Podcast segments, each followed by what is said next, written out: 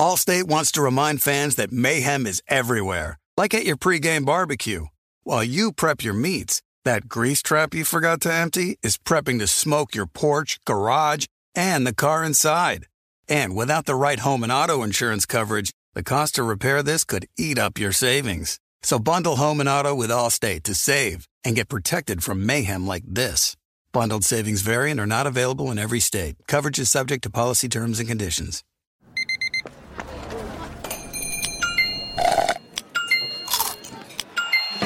With your Amex card, entertainment benefits like special ticket access and pre-sales to select campus events while supplies last, make every tap music to your ears. I'm Diosa. And I'm Mala. We are the creators of Locatora Radio, a radiophonic novela, which is a fancy way of saying a, a podcast. podcast. Welcome to Locatora Radio, Season 9. Love at First Listen. We're older, we're wiser, and we're podcasting through a new decade of our lives. This season, we're falling in love with podcasting all over again and getting to the heart of our stories. We're going places we've never gone before, and we're bringing you along with us. With new segments, correspondence, and a brand new sound. Season 9 is kicking off with an intimate interview with Grammy Award winning singer songwriter Natalia Lafourcade. What's giving you hope right now? Well, when I see what music does to people, it gives me a lot of hope. If you liked Locatora before, you're going to love season nine. Subscribe to our show and you'll see why Locatora is your prima's favorite podcast. Listen to Locatora Radio as part of the My Cultura Podcast Network, available on the iHeartRadio app, Apple Podcasts, or wherever you get your podcasts. MTV's official Challenge podcast is back for another season. And so are we. I'm Tori Deal. And I'm Aneesa Ferreira. The wait is over, guys. All Stars 4 is finally here. And this season takes it to a whole new level. Old school legends, modern power players, and ex lovers are all competing in Cape Town, South Africa for the prize of $300,000. And we're going to be right here along with you fans, covering every episode on the podcast. Listen to MTV's official Challenge podcast on the iHeartRadio app, Apple Podcasts, or wherever you get your podcasts.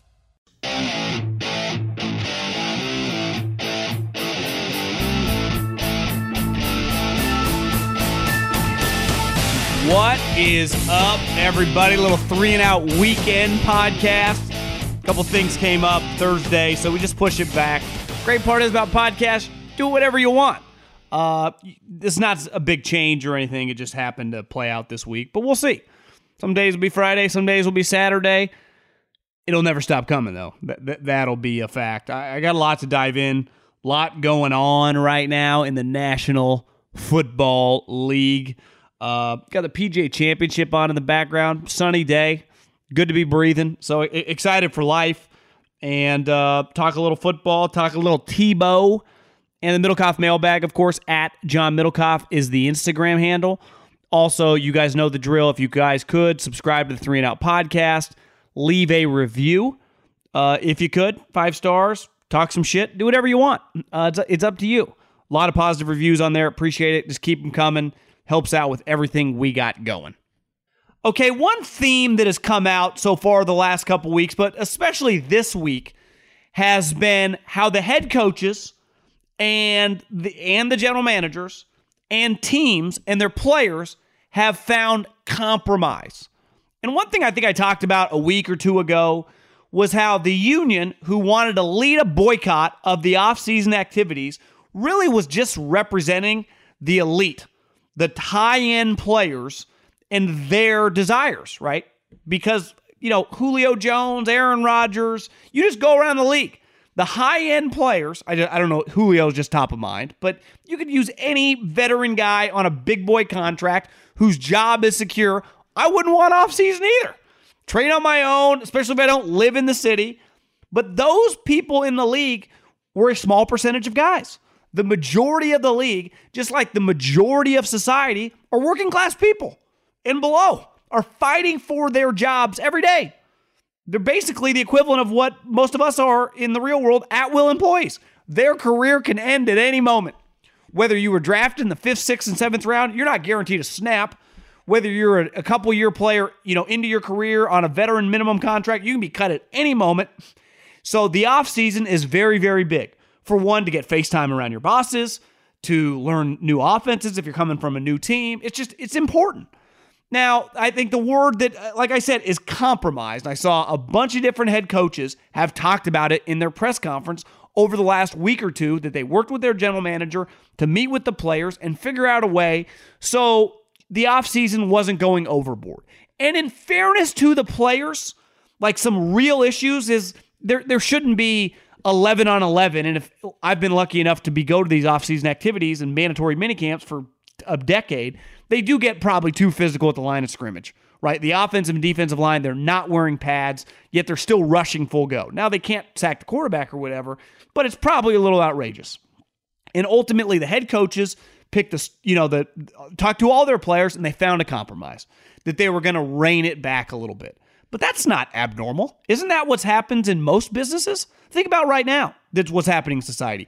Most businesses can't get people to come back to work. They're making more to stay home. So what have a lot of the big boys done? McDonald's, I saw Bank of America raise raise their wages, raise the minimum wage. Bank of America came out, I think this week, said, you know, within four years we'll be at $25 an hour. You got to compete, you got to compromise. That's the way business works. You should always be compromising, thinking of ways to get better. And, and I was anti the union on this because I thought a boycott didn't serve any purpose. Now, if that statement was ultimately to threaten the quote unquote establishment to get change, I'll give them credit because it worked. They have created change. But we all compromise every day. If you're married, you compromise with your wife all the time. If you, if you have children, you compromise with them once they get of age. You're constantly making some sort of deals from where should we eat, should whether you, you get a present, you know, I want a new, you know, video game system to compromises you have in your own, you know, profession, whatever you do. Like, hey, you know, we want this contract. We're willing to pay $500,000. Well, it's going to take $600,000. Maybe we meet in the middle. It's $550,000 and we get the deal done. It happens in every single industry. So I give the coaches, and I think they benefit from having a lot of younger, progressive coaches. Yeah, I don't know if you're following the story, but Tony La Russa, who I thought the media overreacted when he was hired. They're like, I can't believe the White Sox hired Tony La Russa. You can't. He's one of the greatest managers of all time. He's probably forgot more baseball than 90% of the managers inside baseball have ever known or will ever know. His resume speaks for itself. He's probably, you know, top, he, hell, he might be top three manager of all time. Now, his comments on the unwritten rules of baseball, a star player swinging, you know, on a 3 0 pitch in a blowout game feels a little out of touch. Tony La Russas aren't really into compromises. Neither are Bill Parcells types. But for the most part in the NFL, they don't exist anymore. They've kind of been weeded out. So you have to be open minded because we all benefit if I'm a coach, if I'm a player, if I'm a GM, if I'm an owner for having off seasons. Whether that is, I think the Miami Dolphins, their only practice will consist of you are allowed to wear sandals to ensure that we're not going to be doing anything crazy to I saw Frank Reich of the Colts said that we've dialed it back a lot. Some teams have said we'll do no 11 on 11. I got the email from the 49ers. Their schedule looks like full go, but maybe Kyle's just good with them and they respect him and they know that like he's not going to push them too hard. I don't know. Every team is a little bit different, but it's not abnormal. It's not like you, you should always be trying to grow and adapt and what makes, you know, to figure out what's most successful. Think how many people over Corona have realized. I, I, know in my own business how to be more efficient at their job, but I, I got better. I, I, would imagine most people in, in whatever industry you're in, you're like, yeah, we learned a bunch of different stuff. Now we'll see how times change and where we go from here. But I bet you adapted. Sometimes you're forced to adapt, and that's good too. And so, listen, I, I'm someone who will always probably, I'm typically going to lean with the coaches and GMs. That's my background. But on this, I will give the players credit if ultimately they wanted just to create some change and they didn't their end game truly wasn't a boycott because a boycott didn't happen it, it, they never sniffed a boycott but depending on what team you're on otas are no longer as outrageous as they have been because there should not be a defensive end over an offensive tackle without pads going full go what are we doing here you, you can't risk like maybe we could do this in 2005 but now that pass rusher, if he's Joey Bosa or Myles Garrett, makes $23 million a year. My offensive tackle, depending on who it is, might if it's Trent Williams, might make $22 million a year. That guy's too valuable of an asset to put in that position. But we do need to practice. We do need to get better. Iron sharpens iron. So we have to find a way to practice and improve. right? And I think during the season is a good example. If you just took inventory of every head coach in 1995, I would bet 100% of the NFL wore pads basically 16 weeks a season, right? On on their practices, Wednesday and Thursday. I bet if we polled coaches now, now the rules inside the CBA you can't. But even if you were allowed to, I bet a lot of them would ramp it back. There there aren't a lot of teams late in the season don't wear pads anymore. One, like I said, there are rules against it, but I think coaches have realized I don't need to once I get because part of like becoming and establishing toughness is with pads in training camp. But to be a tough team, you need tough guys.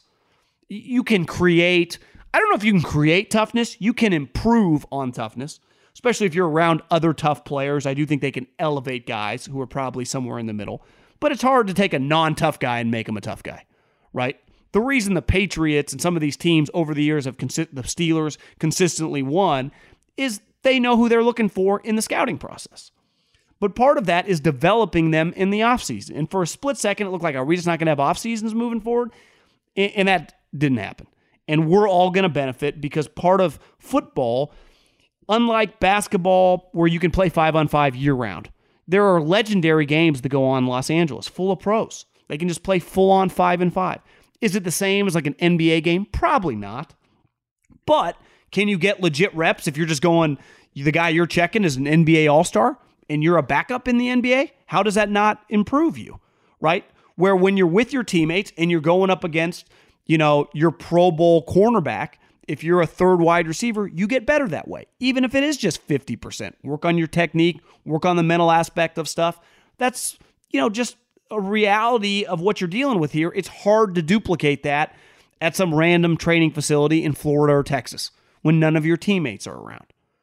So eh, I give the NFL credit, the players' union credit, the coaches credit for doing what we all do compromise. If you're not willing to compromise in life, you're going to have a short shelf life in whatever you're doing. Like I said, whether that's if you're not compromising with your wife or your girlfriend, that relationship's not going to go long.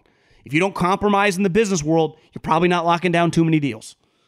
And if you're not willing to compromise in 2021 when it comes to pro sports, the world's changed. The Tony La Russas, like him butting heads over this 3-0 home run, feels a little outdated. Like Tony, let it go, buddy.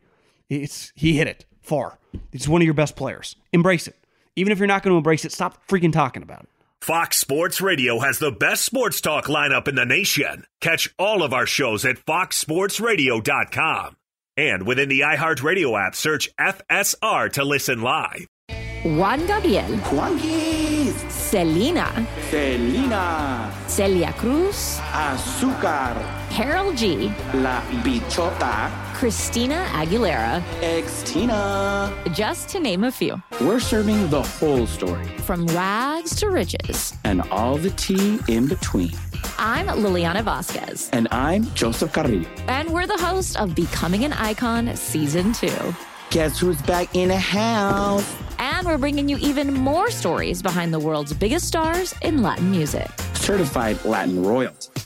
Consider us your star sleuths, your chisme besties, digging beneath los mejores éxitos to bring you everything you didn't know about your favorite Latin icons. Hey, you know what, my boo? You're my favorite icon. Aw, Joseph. Listen to Becoming an Icon, part of the My Cultura Podcast Network, available on the iHeartRadio app, Apple Podcasts, or wherever you get your podcasts. If you love sports and true crime, then there's a new podcast from executive producer Dan Patrick and hosted by me, Jay Harris, that you won't want to miss. Playing Dirty Sports Scandals. Each week, I'm squeezing the juiciest details from some of the biggest sports scandals ever. I'm talking Marcus Dixon, Olympic gymnastics, Cain Velasquez, salacious Super Bowl level scandals. Join me on the dark side of sports by listening to Playing Dirty Sports Scandals on the iHeartRadio app, Apple Podcasts, or wherever you get your podcasts. What's up, everybody? This is Stephen A. Smith. When I'm not at my day job, First Take, you can find me in my studio hosting the Stephen A. Smith Show podcast. Tune in every Monday, Wednesday, and Friday, at the very least, as I bring you all new episodes that feature the biggest headlines in the world of sports, pop culture, business, and politics. You'll hear my unfiltered opinions on those nauseating Cowboy fans, the chaos in Washington, D.C., and trending topics on social media, as well as my straight shooter interviews with top celebrities and game changers. And I occasionally give out love advice. Yes, it's true. If you want to know my true feelings about something, I'll give it to you straight. So listen to the Stephen A. Smith Show podcast on the iHeartRadio app, Apple Podcast, or wherever you get your podcast. I'm Hannah Storm, and my podcast, NBA DNA with Hannah Storm, digs deep into the history of professional basketball, along with my own as one of the first female sportscasters. Now let's get you up to speed on what else happened around the NBA today. We talked to all sorts of people I interacted with, from Dr. J to Charles Barkley and recap iconic moments. Yes, he's got it. He here he comes. Way rock the baby to sleep and slam dunk. As well as some of the wild stories behind the scenes. We were like, what? What are we in for? The scoreboard crashes before we even tip a game off. Today, the NBA is a global sports and entertainment giant. Players are multimillionaires and cultural icons. Iguodala to Curry, back to Iguodala, up for the layup. Oh, blocked by James. And these stories are about how we got here, both on and off the court. And what's next? Listen to NBA DNA with Hannah Storm on the iHeartRadio app, Apple Podcasts, or wherever you get your podcasts.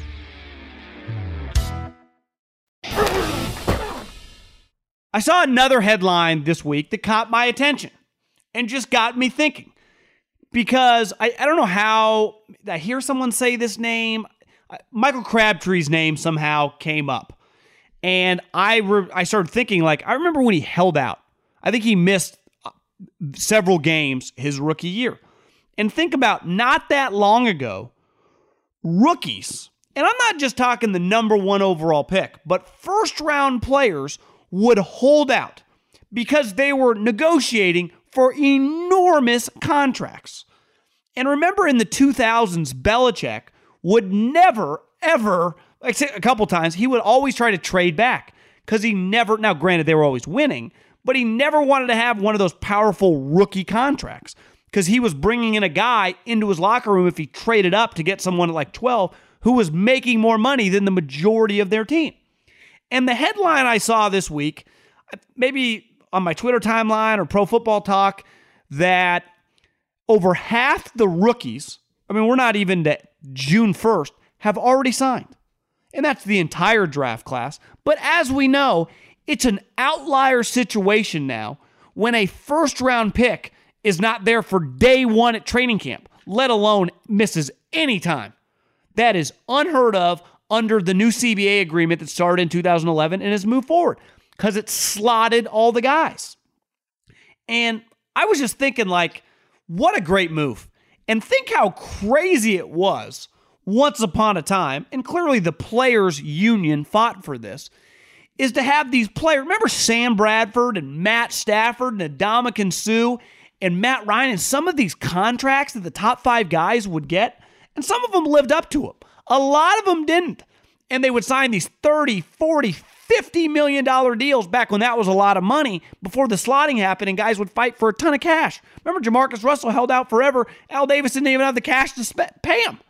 But think how nuts it was that you had to pay this guy like top of the market money. Think how much healthier the league is now. Even when you have a bust in the first round, or even a guy that, let's even say a non bust, but just a guy that never lived up to the contract but is an NFL player, like a Solomon Thomas, a Mitch Trubisky. Back in the day, Mitch Trubisky was, I wouldn't say a disaster. He started a bunch of games for the Bears. Disaster in the sense that when you draft a guy number two overall, you do not want him to be Mitch Trubisky. But to me, a bust is a guy that can't play dead in the Western. That was not him. He was just a very, very flawed player. You know, he's probably a good backup, five, six million dollar player. Maybe he can resurrect his career. We'll see.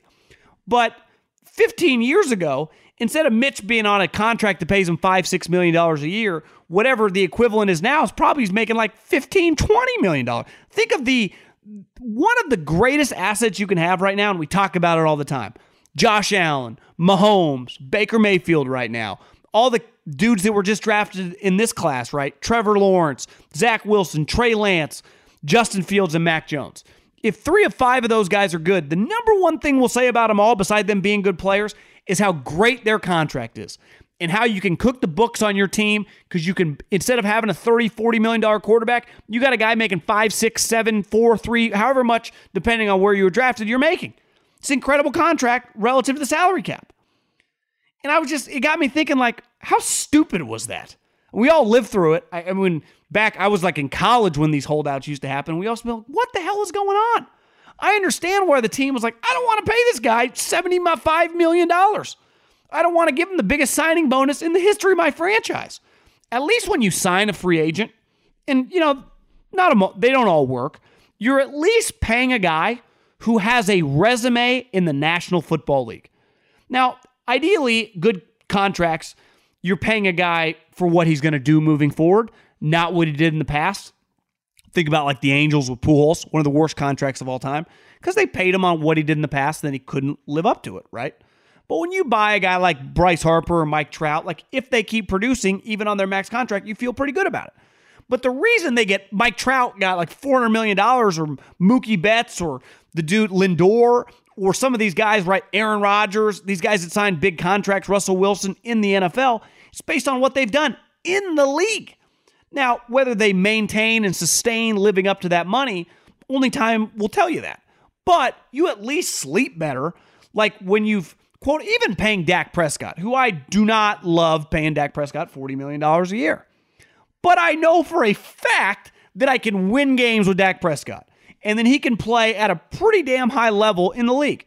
Now, is it 40 million? We can nitpick the money, but I know I'm getting a high-end, you know, top 12 starting quarterback in the league. Ideally, you want to pay the Mahomes, the Russells, Aaron Rodgers. You don't even lose a minute of sleep. Because you go, I'm winning big with this guy. I want this guy, I never want him to leave. Can you imagine that some of the contracts that used to get handed out to rookies? And, basketball used to be like this too. I remember growing up, but football was really, really bad up until 2011. And remember, part of, I mean, I lived it, even though I, I, I mean, I was the lowest guy on the totem pole. Didn't quite know what was going on, but it was not a strike. It was a lockout. It was terrible for business, and it has benefited everyone, right? It's it was not a benefit to the players because most of the players in the league at a given time are not going to be top 15 picks. Like, like we always talk about, the reason for the compromise, because most of the league is going to be second, third, fourth round picks, contracts with not that much guaranteed money. Yet these guys that they're immediately better than majority of them, right? And a lot of them, 50% of first round picks don't even become good players, getting an astronomical amount of money. Think how much that limited teams. So it, it is crazy. And it's just the league the players deserve credit too because they had to sign off on. Everyone just got more efficient because we should never be at a point where a rookie is not just immediately slotted, he doesn't immediately show up. Think about most of your jobs, right? When you graduate college, like there's not that much negotiation. Even for a, a guy that's drafted, Trevor Lawrence, who's number one overall elite talent, there shouldn't be that much negotiation. Here's your contract, here's the number, here's the slot, sign it, let's rock and roll. What what's your leverage? Right? Well, I made seven pro. No, never played a snap. you know, you didn't. We're, we're offering you an astronomical amount of money based on what previous guys have made in the last three or four years at this slot. It goes up a certain amount of percentages every year. Let's rock and roll. We don't get any holdouts. Besides, like Roquan Smith, remember something about remember the penalties with leading with your helmet if you missed a game, a game check. It was something really, really uh, like in the nitty gritty of a contract, which turned out to be stupid. It hasn't been an issue at all. But to me, he's the only guy I can remember of recent memory that there's been any issue in training camp. Most guys, day one of training camp, rookies all there. Like I said, fans benefit, teams benefit, players benefit, the whole league benefits. They got this one right. It feels like the news of the day, the news of the, you know, Thursday, Friday, heading on to the weekend in a weird way, it's felt like a foregone conclusion, even though nothing officially happened. Tebow finally officially signed. And we've been talking about this now for a couple weeks. I've obviously said my opinion on just how I don't think it's that relevant. I think people overreacting to bringing him to camp. 90 guys go to training camp. if you ever have the opportunity to go to training camp, beside the starting unit, you probably aren't going to know most of the backups, let alone the third stringers. It, it, to me, my overall opinion on the signing is kind of whatever. Now, I do understand Urban Meyer is he doing his guy a favor, whatever. But but overall, I, I think it has no impact, especially on a losing team. If if a good team, the Steelers, Seattle, you know, some team that has a long history of winning, Baltimore, I'd be like, yeah, it's kind of weird. Why the hell are they doing that? Hint, they wouldn't. But the Jags, I think it makes some sense. I've kind of come to this conclusion. I think there's a chance. Now, I'm not going to claim that Urban isn't the driving force and wasn't open minded and okay with having him on the team.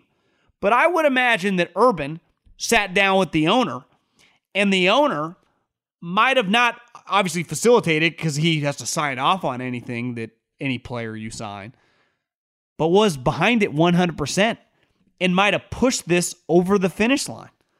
The Jacksonville Jags, I was going to say the most irrelevant team in sports, but that's impossible because the NFL is infinitely more popular right now than the other two sports. So, who is the most irrelevant team, let's say in like the NBA or baseball? The Jags are a bigger deal.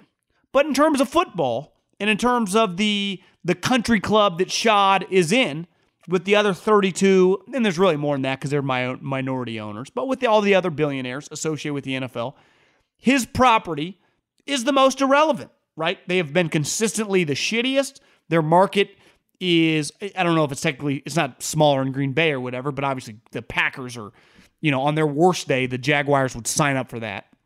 So when you factor in smaller market, uh, you factor in they never win.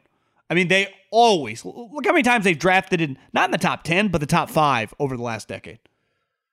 So they had the one off season where they made the championship game. But other than that, like they're where players go to eventually demand to get traded or leave. Like it's it's a long history. And you want some positive buzz. Hell, you just want some buzz. And Trevor Lawrence is not some polarizing figure or even some guy who's going to get in front of a mic and just kind of move the needle. I don't ever remember really hearing Trevor Lawrence talk. Urban is, but what can he really say until they start playing games? I think Tebow, and I saw Schefter Instagram a visual of Tebow who's wearing 85 because he's playing tight end, and his jersey was like the number one selling jersey the last 24 hours. I can't believe someone would pay $120 for a Tebow jersey but I think a lot of people in Florida would say, hell yeah, I would. He's my favorite player ever. Because the University of Florida's, I don't really geographically, I don't have a great feel for Florida beside Miami. It's at the south tip. But clearly, there are going to be a lot of Florida fans in that state and probably in the Jacksonville region. Isn't the largest cocktail party in the world happen Jacksonville, Florida versus Georgia? That's the game. And he's one of the most popular players in the history of college sports, let alone that little region where college football reigns supreme. If I was in Shad Khan's seat and Urban Meyer's like, what do you think? Like, you know, I, am not expecting much out of this. Do I want the the hoopla and all that comes? He really wants to be on the team. We don't have anything to lose. If I was Shad Khan, I would say, Urban, I don't not only think that's a good idea, I think we should do that. It gets our name in the headline more. Love it or hate it, you got people talking about the Jags. I've talked more about the Jags in the last four months than I have for five years. Easily. Even the year they won is like, whatever, you know. Blake Bortles, right? They had some sweet defensive players. I like Malik Jackson. Obviously, Jalen Ramsey was sweet. Yannick Ngakoue. They had really good players, but they're not on a national show. And definitely, I'm someone that lives on the West Coast. Like, I, lean some of the bigger brands. I'm never talking about that franchise. I talked about him on my podcast earlier this week when Urban moved Travis Etienne. Obviously, Urban is just a guy that's going to be, people are going to have an opinion on. But Tebow definitely is going to be that player. And it, it doesn't, it, good or bad, who cares what they're saying as long as they're talking about you? What, what, what's the famous line? There's no such thing as bad publicity. There's just publicity. I think it kind of rings true. Like, what is publicity? What does that even mean anymore?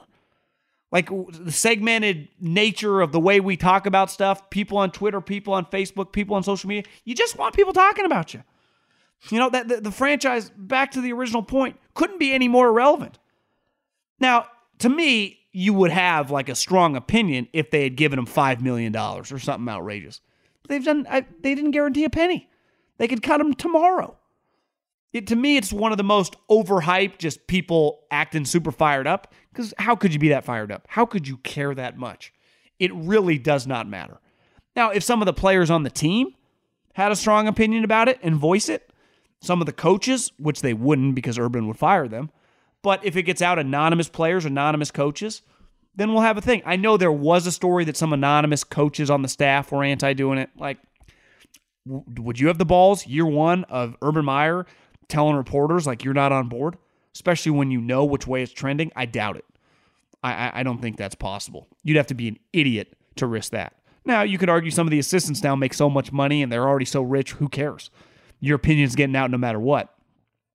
But I, that's not usually the way the NFL works. So I, I think there's a little bit of an overreaction. I, my, my gut says that while Urban, you know, and Tebow are clear their relationship is well documented, it wouldn't shock me at all if the owner of this franchise, who is a great businessman and has been a terrible, terrible NFL owner, terrible sports owner. I mean, he's right now easily one of the worst sports owners in all of baseball, basketball, football.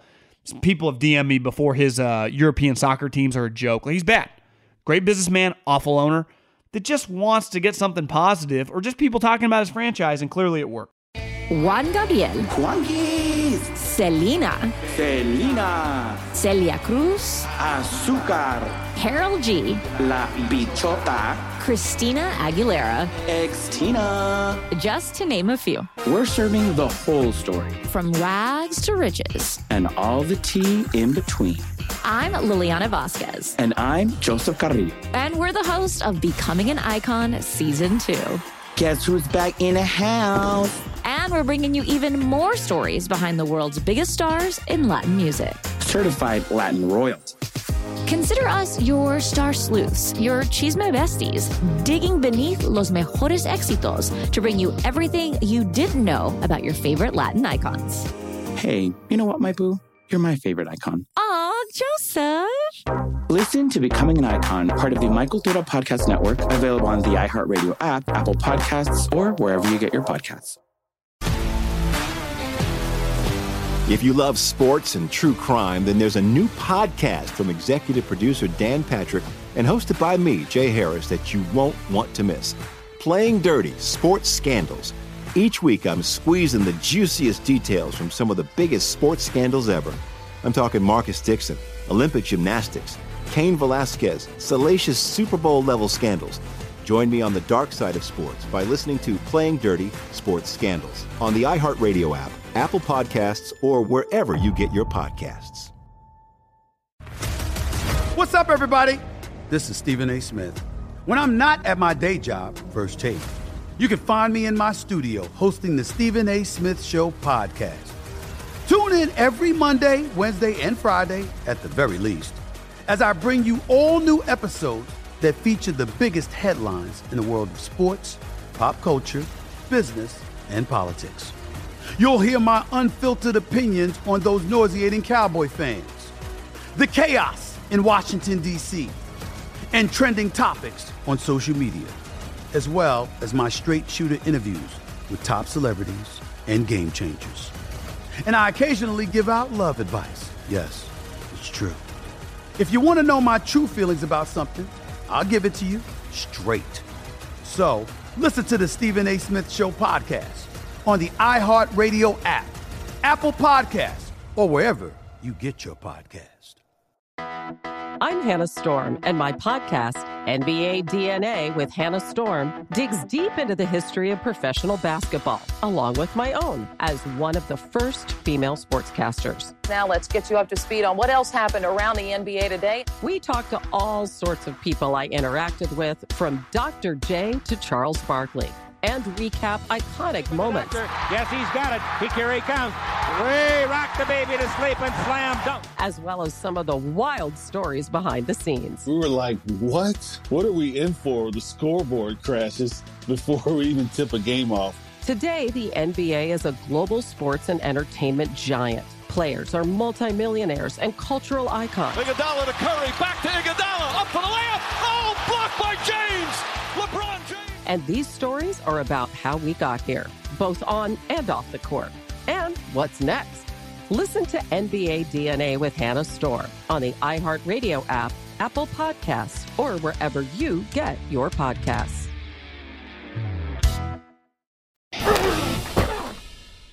I saw Bruce Arians say that he is in no rush to retire, that he's loving what he's doing and everything's going really well. And I, and I thought about this. We have seen so many instances the last several years of teams hiring the wrong coach or just a team hiring a coach who's not good and that team regardless what players are on it immediately fail. We know now, it's not you don't even need an opinion on this, it's a fact. You cannot win in the NFL without a good coach consistently. It's impossible. And Bruce Arians, like, is he a top two or three coach? I don't know, but he's clearly on the upper echelon of coaches. It took him a long time to get hired, right? He didn't get hired to the Arizona Cardinals job till he, I think, you know, early 60s, right now, mid to late 60s. So he did not get his shot despite coaching forever. I think he was a head coach in the 80s at Temple, and then he's had to be an assistant coach for a long time in the NFL and had a lot of success. But old, but even the Steelers, where he was the offensive coordinator, the Rooneys were so old school they hated how often he passed, and they essentially fired him right? But it's been proven when Bruce Arians is your head coach, your team is going to be good. And if you get the right quarterback, or like Carson Palmer, you stay healthy, you're going to be a factor in the playoffs. You're going to have a chance to win a Super Bowl. And last year, the Tampa Bay Buccaneers won a Super Bowl. But if Tom Brady would have ended up on a team with an average head coach, because remember, his options were somewhat limited when he left New England. Once he decided, like Bill, Robert Kraft, I am not going to be the quarterback of the Patriots. And thinking back, if I would have told Patriot fans, you know, should you have just kept him two years, $50 million? And, and listen, we've gone over this a million times. Whether he would have stayed, whether Belichick even wanted him back, whether it was just time, he'd given him 20 plus years. They had won six Super Bowls. He'd given him a ton of a discount. Sometimes in life, it's time to just go your separate ways. That's a healthy thing to do. Like sometimes I think divorce has this negative connotation. Every single person I know that have been divorced, they're always happy. They're always oh, dramatically happier than they were pre divorce. Every fucking single one of them. And now in my mid 30s, I know several people that are my age who are divorced and they're happy. Said, thank God I'm not married to her anymore. And I'm sure I don't know, not friends with that many women who I'm sure they could say the same things, right? I'm glad I kicked him to the curb. It goes both ways. Now, is Belichick super happy? We'll find out if Mac Jones is good. But last year, Cam Newton, like, sure as hell wasn't Tom Brady. But Tom Brady benefited because the Niners last year said no, and it was like, where are his options? And I remember, I'll give Florio some credit on this one. He's like, I don't see the options for Tom Brady. Who is taking Tom Brady? And there was like, would the Raiders take him? And Gruden was like, you know, Derek's cheaper. Even if the Raiders had taken him, which it kind of felt like was an option, would that have been a good fit for Tom? Like, are we even sure Jon's good? Like, what there part of Tom winning, like one thing's Tom's had now, all those years in New England and the one year in Tampa, good coach. At this point in time, Tom could probably overcome an average coach, but he would not have won big without a big time coach. Like they won the Super Bowl. Part of what Arians brings to the table is Todd Bowles. Todd Bowles is Arians' dude. Why? Because he coached him at Temple. They've known each other for 35 years. Like their relationship is long standing, right? He brought Todd to Arizona. Boom, Todd gets fired from the Jets. He brings him to Tampa. And we all know a big reason Tampa kicked the crap out of the Chiefs was the defense. Their defense is elite. Todd Bowles is top two or three defensive coordinator in the league. So sometimes we talk about a relationship. Clearly, the Bucks needed an upgrade at quarterback, but Tom just couldn't go to you know some random team with some random coach and just expect to win. That would not have happened. Hell, if Tom would have gone to San Francisco last year, even though I think Kyle's really good, they had so many injuries, he ain't gonna win the Super Bowl. They would not have won the Super Bowl with Tom Brady because Tampa just has much better players once you factor in all the guys that got hurt. So it just sometimes relationships like are mutually beneficial. We always act I'll never forget we had Paraag Marathe, who is the contract negotiator on for the 49ers on my other podcast, Haber Middlekauff. Check it out. You can find it on YouTube as well. And he told us, and listen, sometimes, you know, I, I GMs and, and personnel will say things because it sounds good, but I, I do believe them. And I do think a lot of people in the NFL say this, and I would imagine a lot of fans are like, yeah, he's lying. He said, you never want to do a deal where you don't feel like it's a win win. You don't want to, like, sometimes, and, and listen, I'm guilty of this, but fans and people in my shoes will be like, oh, they fleeced them. It happens a lot in like baseball and basketball. It happens occasionally in football, but for the most part, like in basketball, whenever you trade for a James Harden, it's like, oh, we fleeced the Rockets. You know, the we fleeced the the Hornets to get Anthony Davis, right? Billy Beane and his crew have been fleecing other GMs for decades, right? But I, I would even imagine if you ask Billy Beane, like, we're not trying to screw over anyone. We're trying to do a legitimate deal. What you think is fair and what I think is fair. Because ultimately, you have to get people to say, yes, I'll do the deal. And Billy, you know, my first year doing hosting a radio show, Billy traded Josh Donaldson. Next year, the dude won the MVP for the Blue Jays. That was an L for Billy. So it's not like anyone's perfect, but I think ideally, and I think about this often, you know, when I'm looking in the real estate market for Arizona, going back and forth. Like, am I too obsessed with finding the right deal? Is it okay to overpay for a little bit? Obviously, there are a lot of factors like could the economy crash or the economy going to boom? Who knows? But you got to think about this. Like, are you always trying to win a deal? Think about this when I, you know, invest in stocks. Like, if it doesn't go up 50% within a couple months, it's okay. If you lose for a little while, it's okay. Take a deep breath. You have to be patient. You have to be okay. You're going to win some, you're going to lose some. Just try to do deals that you think are going to work, right? And Tom got a little lucky because his options were a little limited that the Bucks had a really good coaching staff. Because you could argue just the roster alone was worth obviously Tom to go to 2 years 50 million. But he benefited a lot that Arians capitulated and they, they got on the same page as the season went on. But really, the defense was fantastic. And a big reason the defense was fantastic was because Arians Bowles is Arians. Like that's a package deal. You know, and Tom's going to benefit it again this year because, you know, just because I think it's so fresh, Todd out of New York, he'd probably get another head coaching job, but they bring back the whole coaching staff. They not only bring back the whole team, they bring back the whole coaching staff, which we know is big time. Like Leftwich and Todd Bowles. Leftwich will be a head coach in the league, and Todd Bowles more than likely is going to get another shot in the NFL. I feel really confident about that. I think New York is really bad fit. And listen, I don't know. I like Todd. He was always cool to me. I don't know if he's actually a head coach, but you know his resume is going to be so good as a coordinator, especially if they win like back to back Super Bowls. He's going to get another shot. And his personality, he's, he's just a little quieter. He's not Mr. Media, which I think sometimes we make too much of that. But as a head coach, you do like one of Bruce Arians, you know, positive attributes is he can hold down a press conference. You know, he, he's very comfortable in that and like he'd be a great podcaster. Why he likes to talk? You know, he's a, he's a talker. Sometimes when you're not a talker, we don't give you the benefit of the doubt. We don't give you if you don't have equity. Belichick doesn't talk. No one cares. He wins, has all these rings. But before I was, you know, when I was a kid, that was like people talked a bunch of shit about Belichick that he couldn't handle a press conference in Cleveland because his personality's terrible. But no one cares about your personality once you start winning. But when you're when you have you know nothing to base it off of, we kind of judge you higher. That's why Arians, I think, got the benefit of the doubt originally. Just put in front of a press conference and kicks ass. When guys are bad at press conferences and you haven't done anything or you're not winning, we immediately sell you down the river. We think you stink. So I, I don't blame Arians. I wouldn't go anywhere either with that team.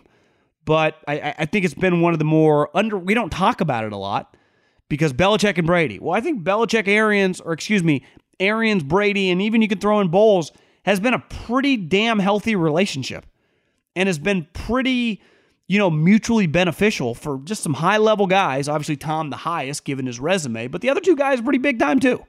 The other two guys know what they're doing. And th- that's why they, I think it's fair to say, are the favorites, definitely in the NFC. We'll see how the Chiefs' offensive line comes together. I think they're very bullish on it. But, you know, the, the two teams that were in the Super Bowl are the clear favorites to be in the Super Bowl again, as they should be. Okay, let's go Middlekauff mailbag. At John Middlekauff is the Instagram handle. The direct messages are wide open, unlike the fairways at Kiawah. So you just got a lot of lane. Fire fire on in those DMs and get your questions answered here on the show. Jack, why did the Niners cut Marquise Lee? I don't know if we talked about this last week, but one thing that happened during rookie minicamps is you were limited on the amount of people you could bring in in terms of like undrafted free agents. So what some teams did, the Niners are an example of this. The Giants, I know, are an example of this. They brought in veteran players on a tryout basis.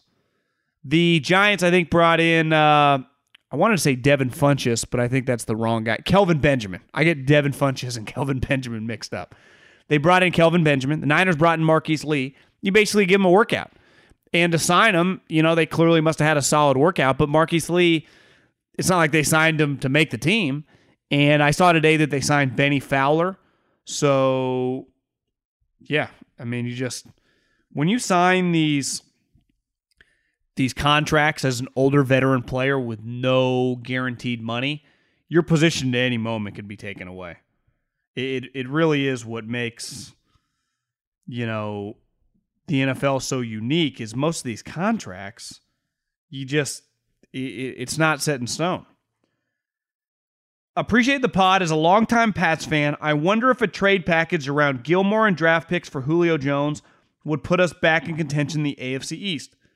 It makes sense from Atlanta's point of view as they need cornerback help, and the Patriots would give Mac Jones the ultimate weapons good running back room, solid O line, three weapons, tight ends, and the Pats would have recently only really drafted cornerbacks well.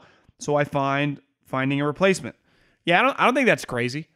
Uh, I mean, I, I, I would definitely think about doing that if I was the Falcons. I, I would imagine the Patriots are very, very interested in Julio Jones. The problem with Julio is a little bit, you know, the money is complicated for some of these teams because technically, I think if he gets traded after June 1, is it $15 million, which isn't that much money. In free agency, this is what I never understand. When you're going to trade a player, trade him when his value in free agency when teams have a bunch of cap space. They 100 million percent could have got like a second round pick for Julio Jones in free agency when teams had unlimited cap space. There were a ton of teams with a lot of space. Instead, they wait. Like clearly, these rumors have been going on for a while.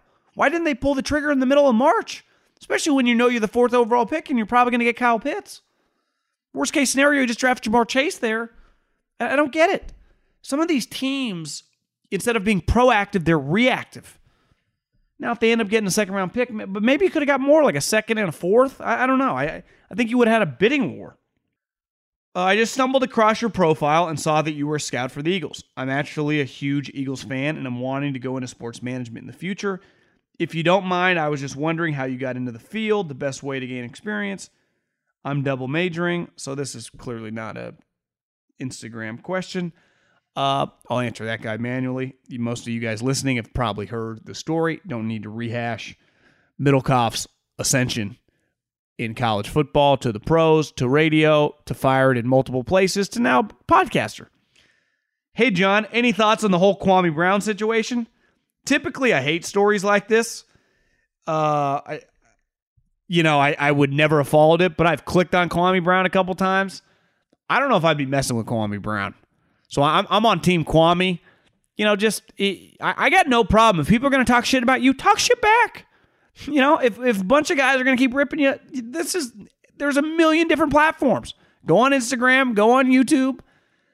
And I do think Kwame Brown is talked about like JaMarcus Russell, where when you Google, you're like, damn, he had a 12 year NBA career. He made $65 million.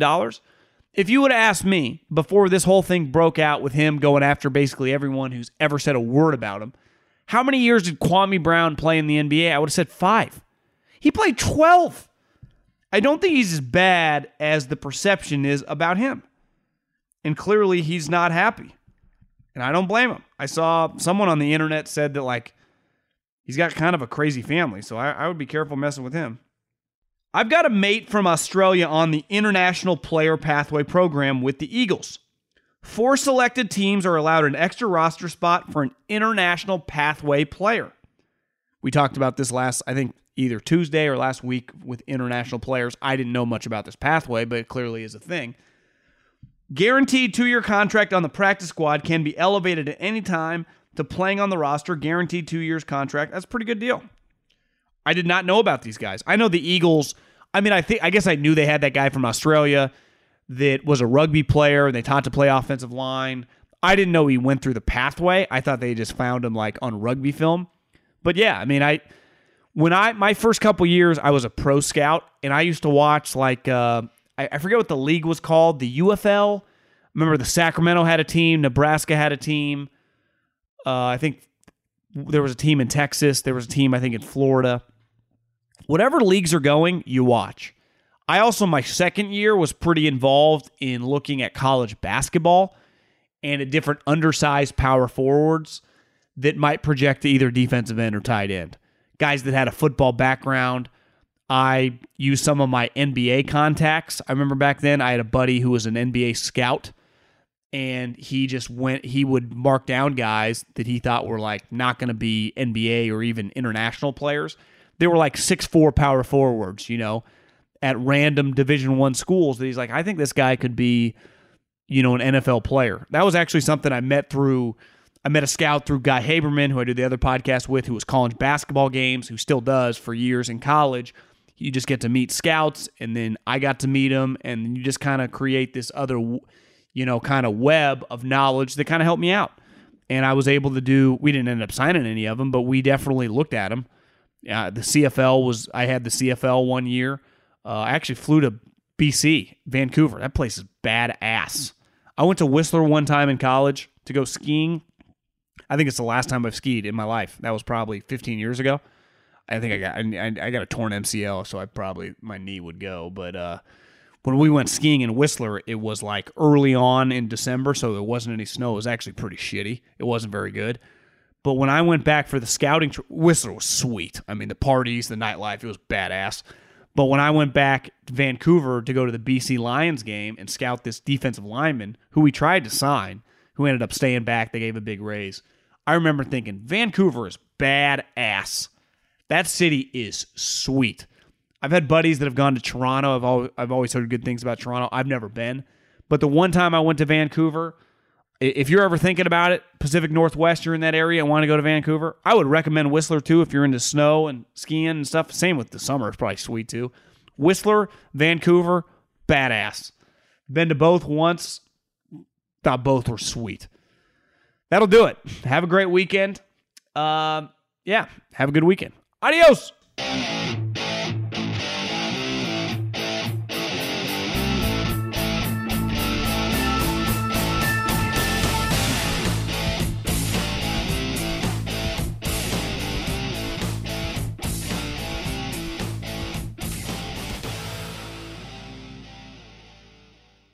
I'm Diosa. And I'm Mala. We're the creators of Locatora Radio, a radiophonic novela, which is a fancy way of saying a, podcast. Welcome to Locatora Radio Season 9 Love, Love at First Listen. This season, we're falling in love with podcasting all over again. With new segments, correspondence, and a new sound. Listen to Locatora Radio as part of the My Cultura Podcast Network, available on the iHeartRadio app, Apple Podcasts, or wherever you get your podcasts. More Than a Movie is back with season two. I'm your host, Alex Fumero, and each week I'm going to talk to the people behind your favorite movies. From The Godfather, Andy Garcia. He has the smarts of Vito, the temper of Sonny, the warmth of Fredo, and the coldness of Michael to the legend behind La Bamba, Lou Diamond Phillips. When I walked in, I didn't think I had a shot at Richie because John Stamos' picture was already up on the wall.